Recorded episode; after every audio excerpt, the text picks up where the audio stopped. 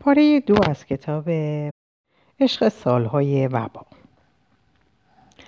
در همان زمان با خیر میاد دسنت آمور آشنا شد. این مرد مهاجر که تنها سه ماه از ورود او میگذشت علا رقم از کار افتادگی زانو و پیش از شروع کار عکاسی چنان شهرتی به دست آورد که نظیر نداشت. دلیل این بود که هیچکس قادر به شکست دادن او در بازی شطرنج نبود. همه کسانی که کمترین آشنایی با این بازی داشتن با او مسابقه داده و شکست خورده بودند ملاقات با خرمیا از نظر خونال اورمینو نوعی معجزه به حساب می آمد.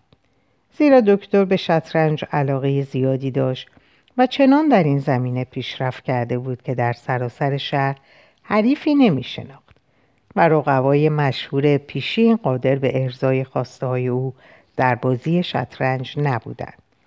خوشبختانه خرمیا دسنتامور همان حریفی بود که دکتر انتظار داشت. به همین دلیل بدون اینکه گذشت او را گذشت او را گذشته او را مورد بررسی قرار بدهد یا دریابد که چگونه با فلاکت و یأس به آنجا آمده به حمایت از فرد تازه وارد پرداخت در نهایت نیز پول کافی در اختیار خرمیا قرار داد تا بتواند وسایل لازم برای تأسیس آتلیه عکاسی را خریداری کند البته خرنیاد سنتامور پس از گرفتن نخستین عکس از مشتری باز پرداخت بدهی را آغاز کرده و تا تصویه حساب کامل به این کار ادامه داد.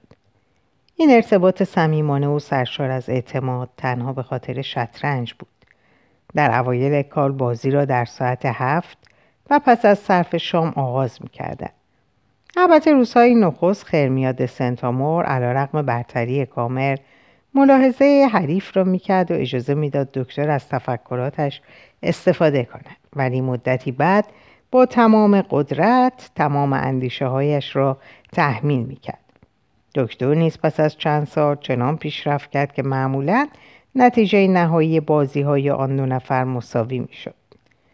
در آن زمان فردی به نام دونگالیله نودا کنته یک سینمای تابستانی در فضای آزاد در آن محله تأسیس کرد و خیرمیاد سنتامور که عاشق سینما بود. اغلب اوقات را به تماشای فیلم میگذراند. به همین دلیل بازی بازی شطرنج میان او و دکتر محدود به شبهایی می‌شد که در آن سینما فیلم تازه‌ای نشان نمی‌داد. خرمیا و خونال چنان صمیمی شده بودند که معمولا با هم به سینما می‌رفتند. البته همسر دکتر هرگز همراه آنان نمی‌رفت زیرا حوصله پیگیری موضوع فیلم را نداشت و در عین حال خرمیا خرمیا را شایسته مصاحبت و رفاقت نمی‌دانست. روزهای یک شنبه برنامه کاری و تفریحی دکتر متفاوت بود. به کلیسا می‌رفت تا در مراسم مذهبی دست جمعی شرکت کند پس از بازگشت به خانه در ایوان می نشست و کتاب می و استراحت می کرد. روزهای تعطیلی آخر هفته به ندرت به عیادت بیماران می‌رفت مگر اینکه با وضعیت اضطراری مواجه باشد. از چند سال پیش از پذیرفتن مسئولیت های اجتماعی و فوق برنامه خودداری کرده بود. مراسم پنجاهه با دو, روادی دو رویداد غیرمنتظره همزمان شد. نخست مرگ ناگهانی یکی از دوستان و سپس مراسم 25 مین سالگرد ازدواج یکی از شاگردان سابق. علا رغم تمایل دکتر برای استراحت در خانه پس از دریافت جواز دفن خرمیا کنجکاوی موجب شد به مراسم سالگرد ازدواج برود. فاصله پس از سوار شدن بر کالاسکه بار دیگر نامه خریا را در جیب بیرون آورد و مرور کرد و سپس از کالسکران خواست او را به مکانی ناشناخته در محله قدیمی بردگان ببرد. فرمان چنان غیر منتظر و شگفتآور بود که کالاسکران تصور کرد اشتباه شنیده به همین دلیل برای اینکه سوی تفاهمی پیش نیاید دوباره پرسید کجا باید برود. اشتباه نمی‌کرد. نشانی کاملا واضح و آشکار بود. احتمالا نویسنده نامه به خوبی آن محل میشناخت. دکتر دوباره چند جمله نخست نامه را خواند. افشاگری های ناگوار. می توانست سرنوشت او را حتی در آن سن و سال تغییر بدهد. البته تا اندازه ای نیز احتمال می‌داد اوهام و هیجانات مردی در حال نزع موجب چنین تحلیل هایی شده باشد. هوا در آن روز از صبح زود ابری و سرد شد. ولی به نظر نمی رسید پیش از ظهر باران ببارد. کالسکران کوتاهترین مسیر را برگزید و از جاده پر از دستانداز شهر مستعمر نشین سابق به پیش رفت. در راه با گروه های از مردم مواجه شد که از مراسم پنجاهه باز میگشتند. در چنین مواقعی مجبور بود به منظور جلوگیری از رم کردن اسب از پیشروی خودداری و در گوشه توقف کند تا آنها رد شوند. خیابانها با گل و کاغذهای رنگی تزئین شده بود. دخترانی که از دامنهای چیندار و چترهای رنگی استفاده می کردند روی بالکنهای دو طرف خیابان ایستاده بودند و رفت آمد مردم و نظم گروه نوازندگان را تماشا می کردند. در میدان اصلی شهر مجسمه ای از حضرت مسیح پشت درختان نخل و حباب های بزرگ چراغ های خیابان به زحمت دیده می‌شد. رفته آمد بر اثر ازدهام جمعیت تقریبا متوقف شده بود و در کافه پاروکیا حتی یک صندلی خالی برای نشستن نبود. تنها کلاسکه تک اسبی خیابان متعلق به دکتر اوربینو بود. این وسیله نقلیه در حتی در تمام شهر نیز بیدنزیر و انگشنما بود. کروک چرمی واکس خورده و براق لوله ها و بست های برونزی که از زنگ زدن در آن هوای سرشار از نمک مسون مانده بودند.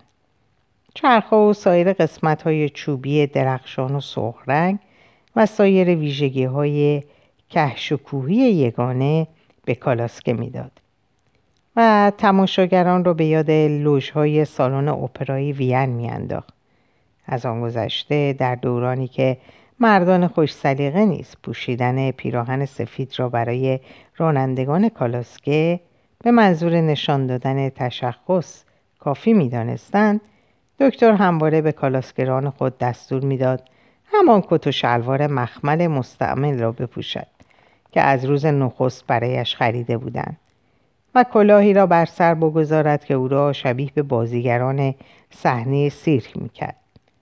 حتی اگر این کار با شرایط زمانی و مکانی تابستانهای گرم کارائیب مناسبتی نداشت.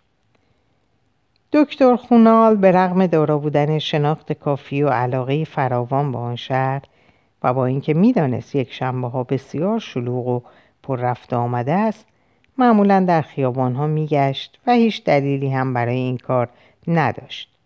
در آن روز هم درست در وسط جمعیت گرد آمده در خیابان در بخش مربوط به بردگان به پیش می‌رفت برای یافتن خانه مورد نظر کالاسکران مجبور شد توقف کند و نشانی را از رهگذران بپرسد کالاسکه بعد از مقداری پیشروی به ناحیه‌ای رسید که بوی ناخوشایندی به مشام می رسید. آنجا نزدیک مردابهای هومی شهر واقع شده بود و دکتر اوربینو بلافاصله دریافت رایحه‌ای که معمولا شبها به دلیل وزیدن باد فضای خانهاش را در بر می‌گیرد از کجاست؟ همین بو با رایحه گلهای یاس کاشته شده در مقابل ایوان در هم میآمیخت. از طریق پنجره باز به داخل اتاق نفوذ می‌کرد و سنگینی و تندی آن مشام را میآزرد. تازه تنها این رایحه نبود که مخل آرامش دکتر می‌شد خانه او در درم نطقه واقع شده بود که مخلوطی از آب و خون از کشتارگاه شهر در نهرهایش جاری می‌شد. معمولا لاشخورها به منظور دستیابی به آشغال گوشتای موجود در آب در آنجا با هم می جنگیدن. در حالی که در ناحیه ایان نشین شهر که اغلب خانه هایش آجوری بود چنین پدیده هایی وجود نداشت. در محله که دکتر با کالاسکه به آن رسید همه خانه ها از چوب های ترک خورده و فاسد درست شده بود و سقفهایی از حلبی داشت. پایه های خانه ها روی تپه های خاکی قرار گرفته بود تا در مواقعی که فاضلاب روباز ساخته شده توسط اسپانیایی ها کند به زیر آب فرو نروند همه چیز در آن ناحیه پست و ویرانه به نظر می رسید. با این حال هر رهگذری می توانست به وضوح صدای موسیقی را از داخل میخانه های کثیف بشنود. این موسیقی مخصوص مراسم جشن مذهبی فقرا بود. در لحظاتی که به دنبال خانه می گشتن، ای از کودکان با لباسهای پاره به دنبال کالاسکه می دویدن. و کالاسکران را به خاطر لباس و کلاهش مسخره می کردن. راننده مجبور شد با استفاده از شلاقی که در دست داشت آنها را از اطراف کالاسکه براند. دکتر اوربینو تلاش کرده بود دیدار از آن خانه به صورت محرمانه انجام شود ولی خیلی زود متوجه شد که این تلاش بیهوده است زیرا فردی در سن و سال او اصولا نمی‌توانست توجه دیگران را جلب کند بنابراین احساس کرد نیازی به پنهانکاری نیست. وضعیت ظاهری خانه هیچ تفاوت آشکاری با خانه های محقر همسایه نداشت. ولی پرده های توری آویخته به پنجره ها و همچنین در ورودی حیات که احتمالا از کلیسای قدیمی و بزرگ به سرقت رفته بود توجه رهگذران را جلب می‌کرد. کالسکران توقف کرد. پیاده شد و کوبه در را به صدا درآورد. پس از اینکه اطمینان یافت درست آمده بازگشت و به دکتر اوربینو اطلاع داد و سپس به او کمک کرد تا از کالاسکه پیاده شود. در خانه بی سر و صدا باز شد و زنی در آستانه آن که روشنایی زیادی نداشت ایستاده بود. زن لباسی سیاه بر تن داشت و یک گل زردرنگ هم روی گوشش نهاده بود. هر رغم سن و سال قابل توجهی که داشت و مسلما کمتر از چهل سال نبود همچنان نشان می‌داد که از اروپاییان اصیل و مغروری است چشمانی سبز رنگ و نگاهی تند و خشن داشت موهایش را چنان محکم بر سرش چسبانده بود که از دور کلاهخودی فولادی با موهای فلزی به نظر می اومد. با اینکه دکتر اوربینور در نگاه نخست زن را نشناخت ولی به یادش آمد پیش از آن بارها او را در آتلیه عکاسی هنگام بازی شطرنج دیده و یک بار نیز برایش نسخه برای مداوای بیماری تب نوبه نوشته با این حال نخست دکتر دستش را جلو برد و زن نیز از او پیروی کرد و با هم دست دادن سالن پذیرایی خانه همچون بازار مکاره پر از مبلها و لوازم و اساسیه نفیس قدیمی بود که هر یک را در جای مناسب قرار داده بودند. دکتر اوربینو به محض مشاهده سالن پذیرایی به یاد یکی از عتیق فروشی های افتاد که در یک روز پاییزی در قرن گذشته در پاریس دیده بود. زن در آن سوی مبل مقابل دکتر نشست و با لحجه کاملا اسپانیایی شروع به حرف زدن کرد. خوش اومدید. اینجا منزل خودتونه. فکر نمی کنم به این زودی بیایید. فکر نمی کردم به این زودی بیایید. دکتر اوربینو احساس کرد همه اسرارش فاش شده. با چشمانی بیرون آمده از شدت شگفتی به چهره زن نگریست و متوجه شد که حتی تصور پنهانکاری نیز امری بیفایده بوده. کاملا مشخص بود که اطلاعات آن زن درباره مطالب نوشته شده در نامه خرمیاد بیشتر از خود اوست. البته این امر می توانست واقعیت داشته باشد. زیرا زن تا چند ساعت پیش از مرگ خرمیا در کنار او بود. در واقع بیشتر از نیمی از عمر خود را با خرمیا گذرانده و از خودگذشتگی و اشتیاق زیادی هم به ادامه معاشرت با او نشان داده بود. در نهایت می توان این احساس را شبیه به عشق دانست. ولی در آن مرکز استان که مردم از همه اسرار دولتی نیز آگاهی داشتند از وجود چنین احساسی بین آن دو چیزی نمی‌دانستند. این زن و مرد مهاجر یکدیگر را در آسایشگاهی در پورتو پرنس دیده بودند. زن در آنجا به دنیا آمده و مرد نیز سالهای نخست حضور خود را به عنوان مهاجر در آنجا سپری کرده بود. پس از یک سال بدون اینکه با هم قراری گذاشته باشند زن به دنبال مرد که برای اقامت همیشگی به شهر آمده بود راهی آنجا شد. این زن هر هفته یک بار آتلیه را نظافت می‌کرد. همسایگان تصور می‌کردن خرمیا که پاهایش تقریبا فلج بود از ناتوانی جنسی هم رنج می‌برد. البته دکتر نیز شخصا به دلایل پزشکی چنین اعتقادی داشت و هرگز باور نمی‌کرد که دوست صمیمی او مشوقه ای داشته باشد. هرچند خرمیا در نامه نامش سراحتا به این موضوع اشاره کرده بود. ولی پذیرش اینکه دو فرد بالغ در شهری تا آن حد بسته و در عین حال دارای مردمانی کنجکاو چنین ضابطه ای داشته باشند برایش مشکل بود. زیرا این کار خطراتی جبران ناپذیر در پیداش زن توضیح داد خود خرمیا چنین می‌خواست.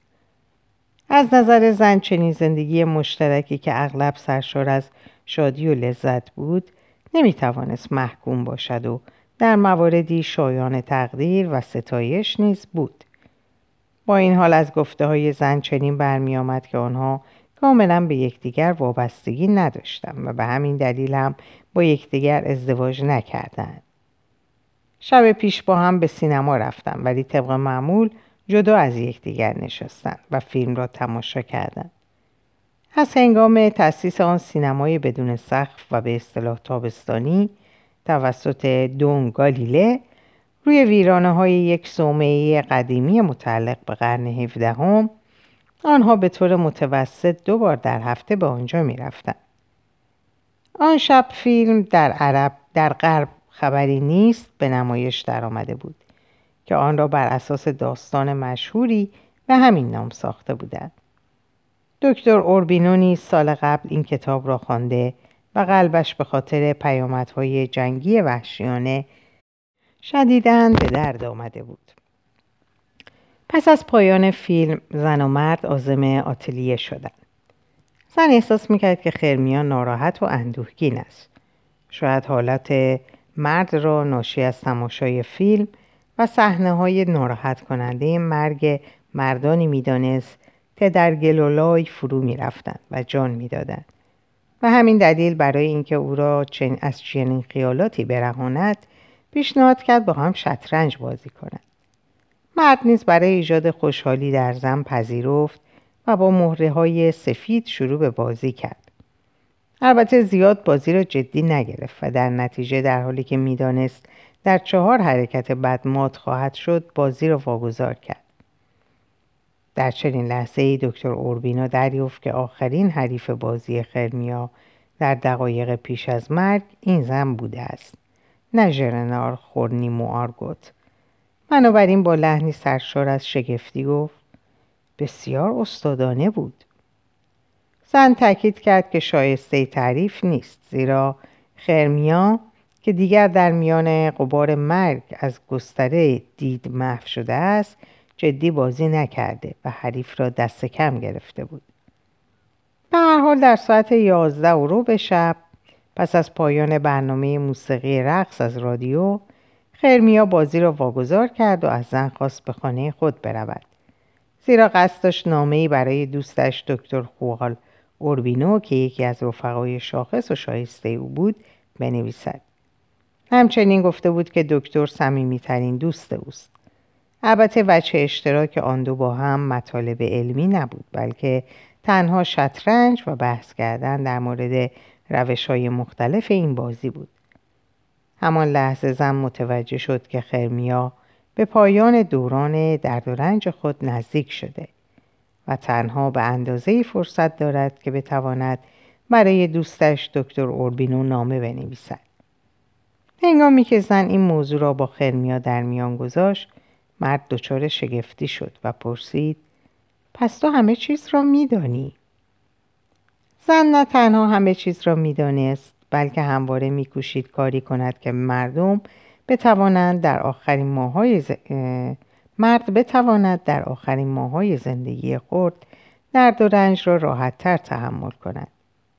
هرچند رنج و عذاب جسمانی او را در بر گرفته بود. دکتر گفت وظیفه شما بود که وضعیت او را به من گزارش بدهید. زن در حالی که روحیش را از دست داده بود گفت نمی توانستم این کار را بکنم. چرا؟ چون او را خیلی دوست داشتم. دکتر اوربینو همه چیز را فهمید.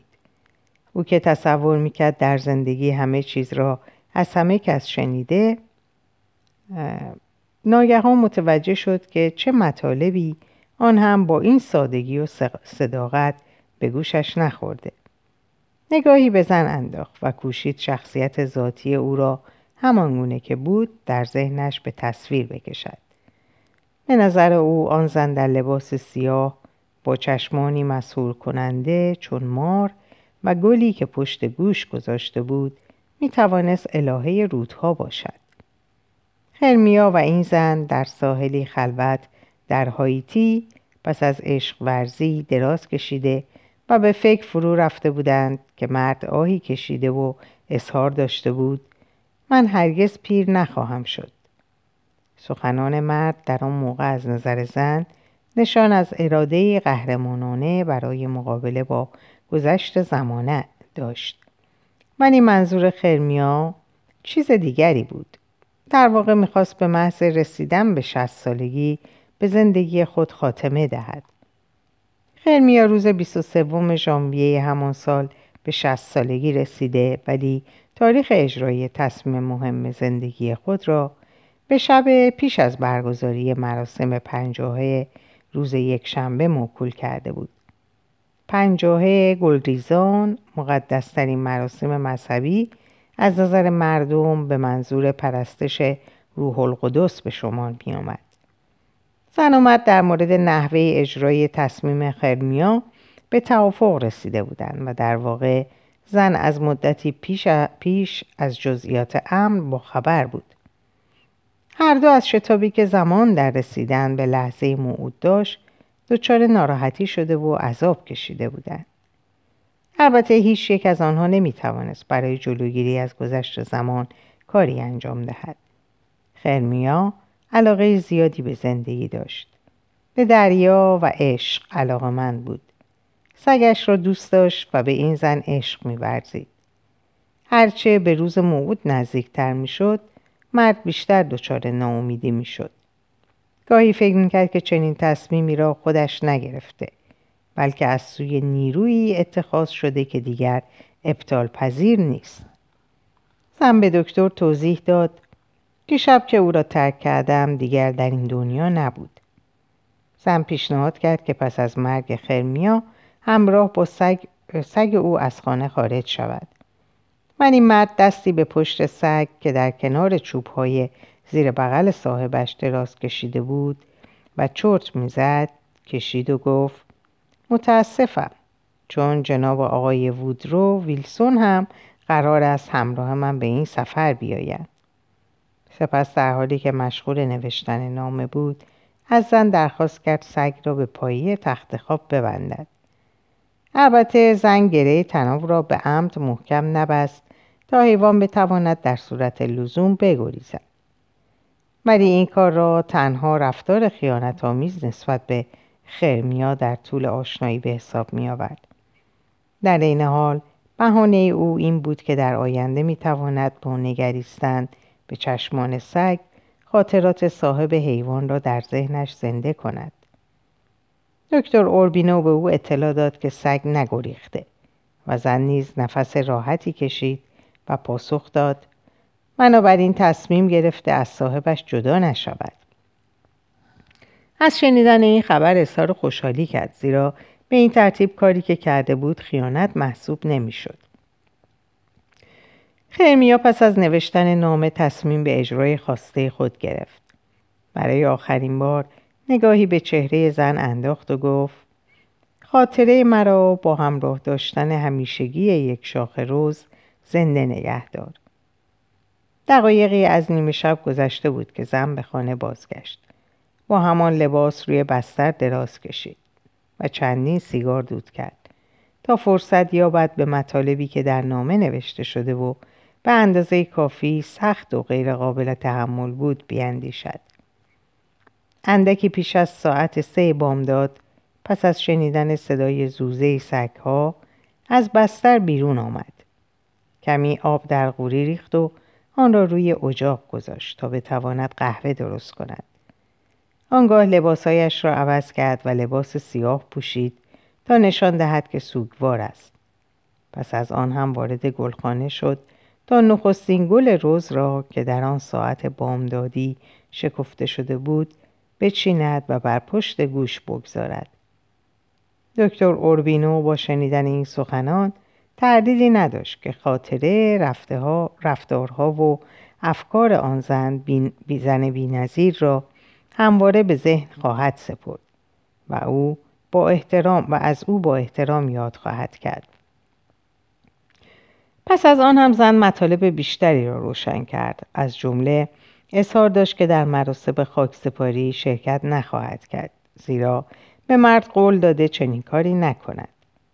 البته دکتر اوربینو به نظرش آمد که خلاف چنین مطلبی را در نامه طولانی خرمیا خوانده است. زن همچنین گفت با خرمیا قرار گذاشتند که هرگز قطره اشک نریزد و بقیه سالهای زندگی خود را در ماتم و اندوه به سر نبرد. و حتی ناله هم نکند. علاوه بر آن زندانی چهاردیواری خانهاش نشود و عمر خود را با انجام کارهای احمقانه از جمله وصله کردن لباسهای کهنه هدر ندهد. این کار از آداب و رسوم زنان آن منطقه پس از مرگ شوهرانشان به حساب می آمد. زن همچنین تاکید کرد که خانه خرمیا را با همه وسایلی که در آن است به فروش خواهد رساند. و به زندگی خود ادامه خواهد داد. طبق آنچه در نامه نوشته شده بود خانه با همه وسایل موجود در آن پس از مرگ خرمیا متعلق به زن می‌شد. با این حال زن قصد نداشت با پولی که از فروش خانه به دست می آورد به محل دیگری برود و در خانه بهتری زندگی کند.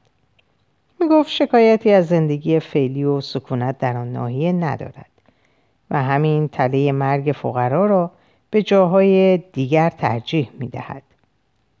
دکتر اوربینو با شنیدن این اصطلاح دچار شگفتی شد و زیر لب زمزمه کرد تله مرگ فقرا؟ البته چنین اصطلاحی زیاد نمی‌توانست نامناسب به حساب بیاید. زیرا آن شهر در طول سالها هیچ تغییری نکرده و همچنان منطقه‌ای خشک و سوزان باقی مانده بود. و همواره در کابوس های شبانهش از سالهای بلوغ حضور داشت همان منطقه‌ای که وجود نمک فراوان اغلب گلها را پژمرده و همه چیز را دچار زنگ زدگی و نابودی می‌کرد. واقعا در چهار قرن گذشته هیچ رویداد خاصی در آنجا شکل نگرفته و فرسودگی تدریجی، رنگ باختگی افتخارات و متعفن شدن بیشتر مرداب از معدود اتفاقات قابل ملاحظه بود. در فصل زمستان بر اثر بارندگی های مداوم و شدید معمولا چاهای فاضلاب پر می شد. محتویات آنها به خیابان ها می ریخت و بوی غیرقابل تحملی را در فضای شهر ایجاد می کرد. در فصل تابستان نیز بادهای گرمی که میوزید گرد و خاک قرمز رنگی را همراه می آورد و همه خانه ها حتی آنها را که دارای های مخصوص بودند مورد تهاجم قرار می‌داد و پر از قبار می کرد. گاهی هم شدت باد به اندازه بود که سقف خانه ها را از جا در می آورد و اطفال را به هوا می برد. روزهای شنبه که تعطیلات آخر هفته آغاز می شد کودکان فقیر همراه با حیوانات خانگی وسایل موجود در خانه های مقوایی خود را که در کنار مرداب ها ساخته بودند برمی داشتند و به سوی صخره های ساحلی می رفتند. تا چندی پیش نشانه های بردگی همچون داغ بزرگی که با آهن حک شده بود روی سینه و پشت سالخوردگان به چشم می‌خورد ولی دیگر در آن روزهای تعطیل کسی به این موارد توجه نشان نمی‌داد و در عوض همه در ساحل جمع می شدند می و مشروب می خوردند. با خشونت در میان بوته های عشق بازی می کردند و پیش از بازگشت به خانه های مقوایی یعنی در اواخر شب یک شنبه شعار آزادی برای همه سر می‌دادند. همین عرازل و عباش در سایر روزهای هفته با وحشیگری به میدانها و خیابانهای محله های قدیمی شهر سرازیر می شدند و هرچه داشتند برای معامله به مردم ارائه می دادند. شهر مرده شاهد انجام کارهای دیوانوار ساکنان می شد و بوی ماهی سرخ شده فضا را پر می کرد و جان تازه‌ای به فضا می بخشید.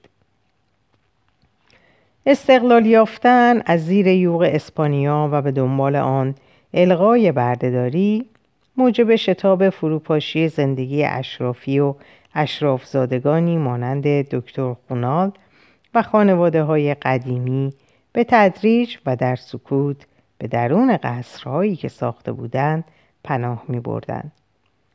در دو سوی خیابانها سنگ فرش شده خیابانهای سنگ فرش شده که آمادگی زیادی برای پذیرش حجوم دزدان دریایی و پیاده شدن قافلگیرانه آنان از کشتی ها داشت علف های هرز به وضوح روی ایوانها به چشم می‌خورد و ترک های بیش از حد دیوارهای سفید رنگ بهترین ساختمان ها را نیز تهدید به ریزش می‌کرد. نشانه های زندگی تنها در مواقع خاص معمولا در ساعت دو بعد از ظهر هنگام خواب نیمروزی پدیدار می‌شد. در چنین لحظاتی صدای نواختن و تمرین پیانو از درون خانه ها به گوش می رسید. زنان در اتاقهای خشک و سرشار از رایحه خوش عطر خوش عطرهای گوناگون از تابش تند نور خورشید در امان میماندند و انگار نور داغ ننگ بود و در زمانهایی که در نیایش های روزانه شرکت می‌کردند چهره هایشان را با روسری می پوشندن. رفتارهای عاشقانه آنها نیز پنهانی دشوار و همراه با موهومات و خرافات بود و همین دلیل زندگی آنان به صورت یک نواخت و طولانی جلوگر می شد.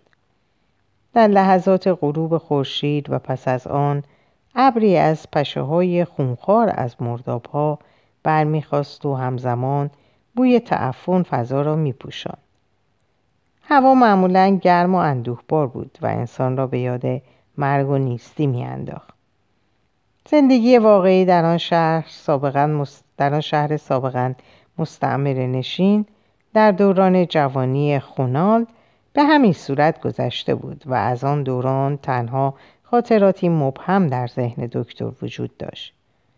در آن شهر تجارت در مقایسه با سایر شهرهای منطقه کارائیب در حد شکوفایی بود البته این شکوفایی دلیلی جز ایجاد بازارهای بزرگ فروش بردگان آفریقایی در آمریکای جنوبی نداشت. همچنین شاهزاده گرانادا در این شهر سکونت داشت و ترجیح می‌داد از همان منطقه به امور کشورش رسیدگی کند و به پای تخت سردسیر و پرورف و باران نرود. ناوگان تجارتی شامل کشتی های متعدد بادبانی و پارویی گنجینه هایی را که از بندر کویتو و وراکروز بار می کردن به آنجا می آوردن و شهر سالهای پربار اقتصادی را پشت سر می گذاشت.